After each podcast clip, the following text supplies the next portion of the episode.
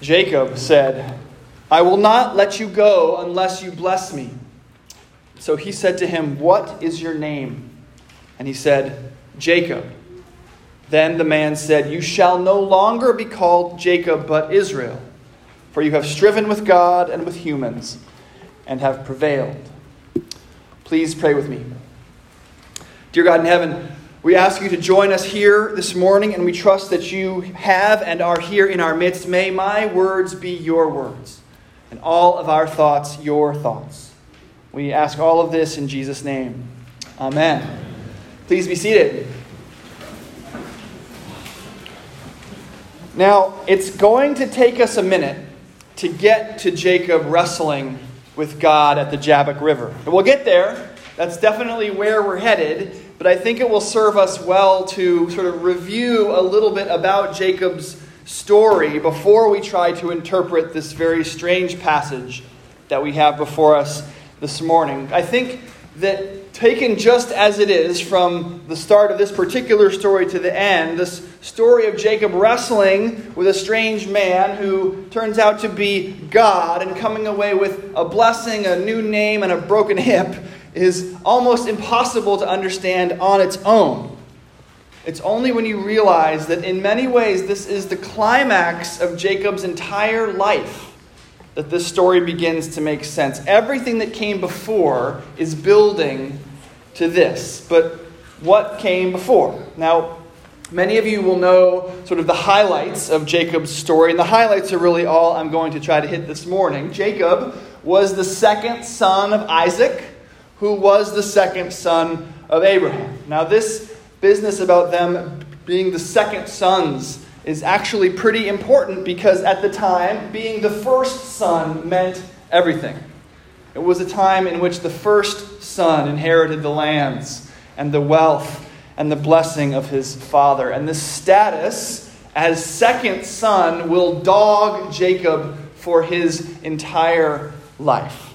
Indeed, the story of Jacob's birth and how he gets his name is a fascinating beginning to Jacob's story, and will help us understand this wrestling event that comes all those years later. Jacob and his brother Esau are twins, but they couldn't be more different. Esau is traditionally masculine, right? He is described at his birth as being so hairy that it as, as though his entire body is covered with a hairy cloak. He was a hunter and the favorite of his father. Jacob, on the other hand, is described as a, quote, quiet man dwelling in tents. not, not quite the same imagery, is it? But they're, they're just living into the roles that society has planned out for them, because even though they are twins, Esau is the oldest.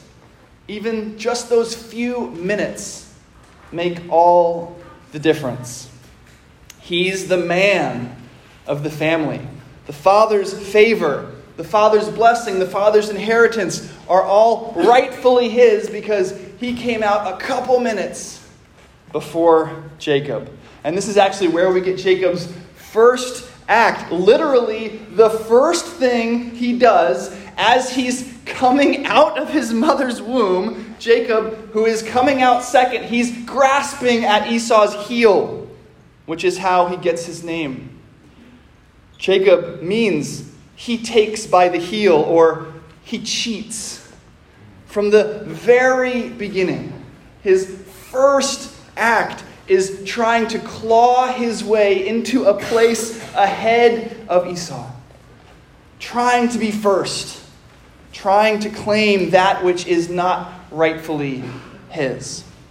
And then, in the very next verses in Genesis, the very first story we get about these brothers as they get a little bit older outside the womb, Esau is exhausted as he's coming in from the field, and he finds Jacob cooking some stew.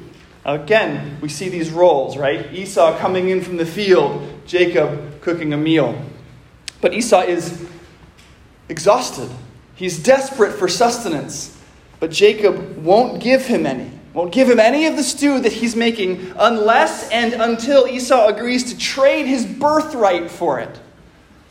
Right? Oh, I see that you're hungry. Give me everything you have coming to you.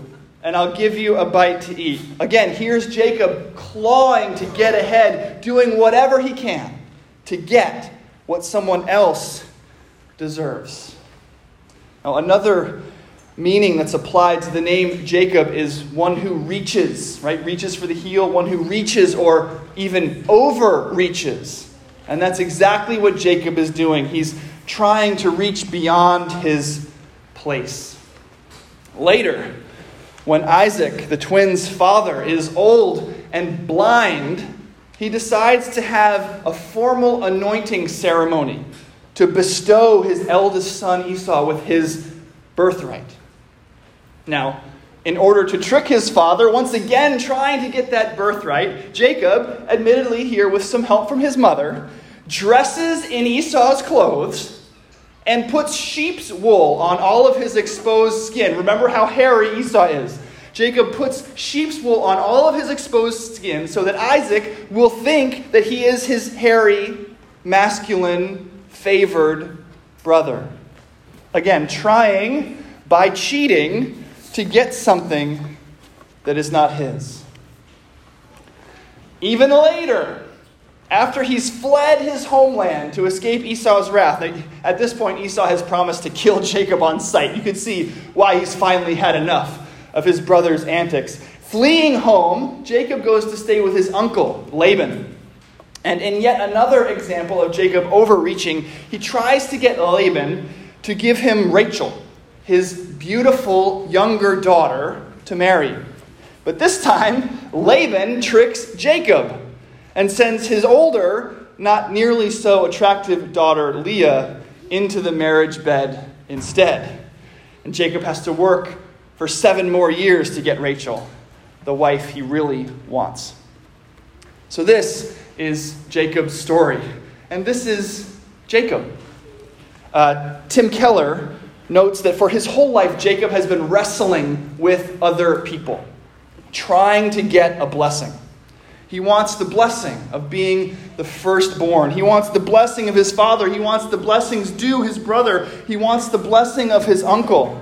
He's desperate, and he wrestles with all of them. And that's how it is. That's the setup when we come to this shadowy figure and a midnight wrestling match. Now, we can see the importance of this story and how it serves as the climactic event of Jacob's entire life. Jacob, now, after spending a lifetime of wrestling with people, wrestles with God. And in so doing, realizes that God has the thing he's wanted all along. The blessing that he's always craved. The thing that will make him whole. The blessing that Jacob has always tried to reach for is God's to give. But something drastic has to happen for him to realize it. Jacob has to be broken. Now, there was a pitcher for the San Francisco Giants. I knew that you knew that was going to be my next sentence, right? Jacob has to be broken. There was, a few years ago, a pitcher for the San Francisco Giants named Barry Zito. Actually, a few more than a few years ago now. I, every time I think of these things, I realize that I'm significantly older than I think I am.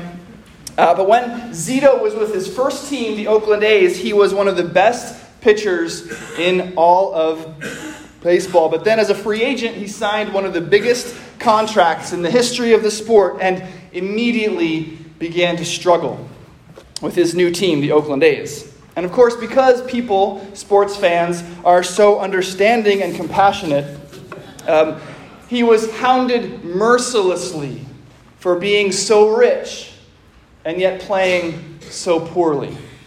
He was so bad that when the Giants a few years later made the World Series, they left him off their World Series roster entirely. We don't need you. And eventually, he was basically forgotten and considered a joke.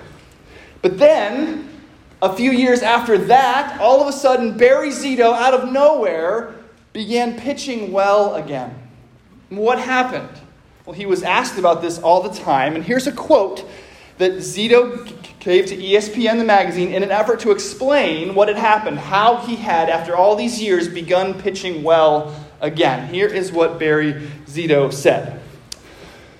I had this very odd injury, a Liz Frank ligament tear. I came off the field after never being hurt in eleven years and said, all right, something bigger is going on here. A message is being sent, and I've got to listen. A few months later, my best friend told me a story I really love. A shepherd will be leading his sheep, and one of the sheep will be walking astray from the pack. The shepherd will take his rod and break the sheep's leg, and the shepherd will have to rely, the sheep will have to rely on the shepherd to get better.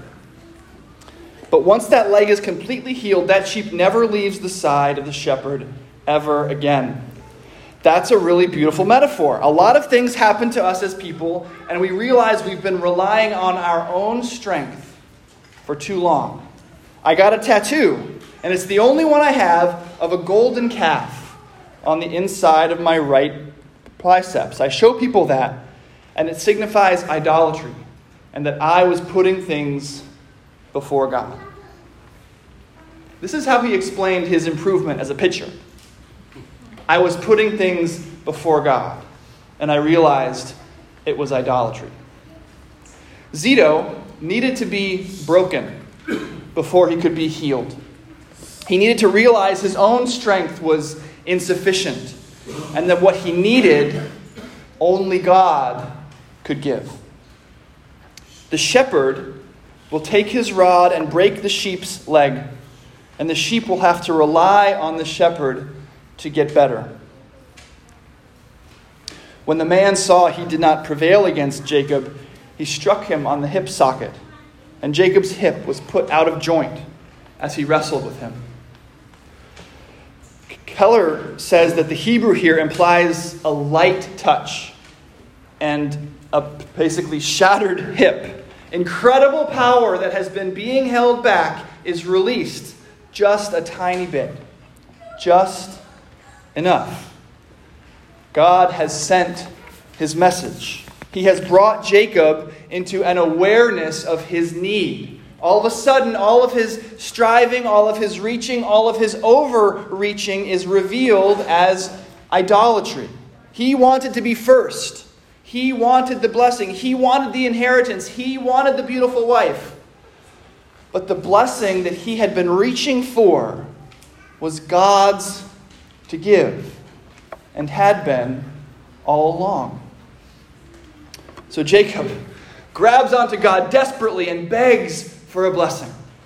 And God says to him, what is your name? And he said, Jacob. And the man said, you shall no longer be called Jacob, but Israel, for you have striven with God and with humans, and have prevailed. My friend Andy, the uh, pastor of Fellowship Church, right up here on the street, we were talking about this piece of scripture, and he suggested wisely, I think, that Jacob's revelation of his name is a confession. I can almost hear the defeat in his voice. What is your name? Jacob. It means cheater. In a minute, we'll confess too. We'll admit to God that we have not done the things we ought to have done. And we have done the things we ought not to have done. So what is your name? Cheater? Idolater? Adulterer? Liar? Certainly reacher for something that is only God's t- to give. These and more are our names. We are Jacob, wrestling here, there, and everywhere, trying to secure blessings for ourselves. But then we hear the holy word of Almighty God, and it is as if God himself has touched us, shattering our bones. Jacob walks away from his wrestling match, limping. He bears for the rest of his life the evidence of God's touch upon his body. He will never forget that he came into contact with God's holiness and that by all rights it should have killed him. But it didn't. Jacob marvels. I have seen God face to face, and yet my life is preserved. In the same way, our lives are preserved by God's revelation of himself, this time in Jesus Christ. And where was that revelation made most profound? On the cross, in suffering, in death, in brokenness. We limp like Jacob. We bear the scars of an interaction with a holy God. In other words, we know our sin. We hear the word read and we recognize that our name is cheater, idolater, adulterer, liar, reacher for something that is only God's to give. We walk with a limp. And every time we feel our limp, we confess. And every time, on account of Christ, we are forgiven. But God's touch and our limp aren't the end of our story.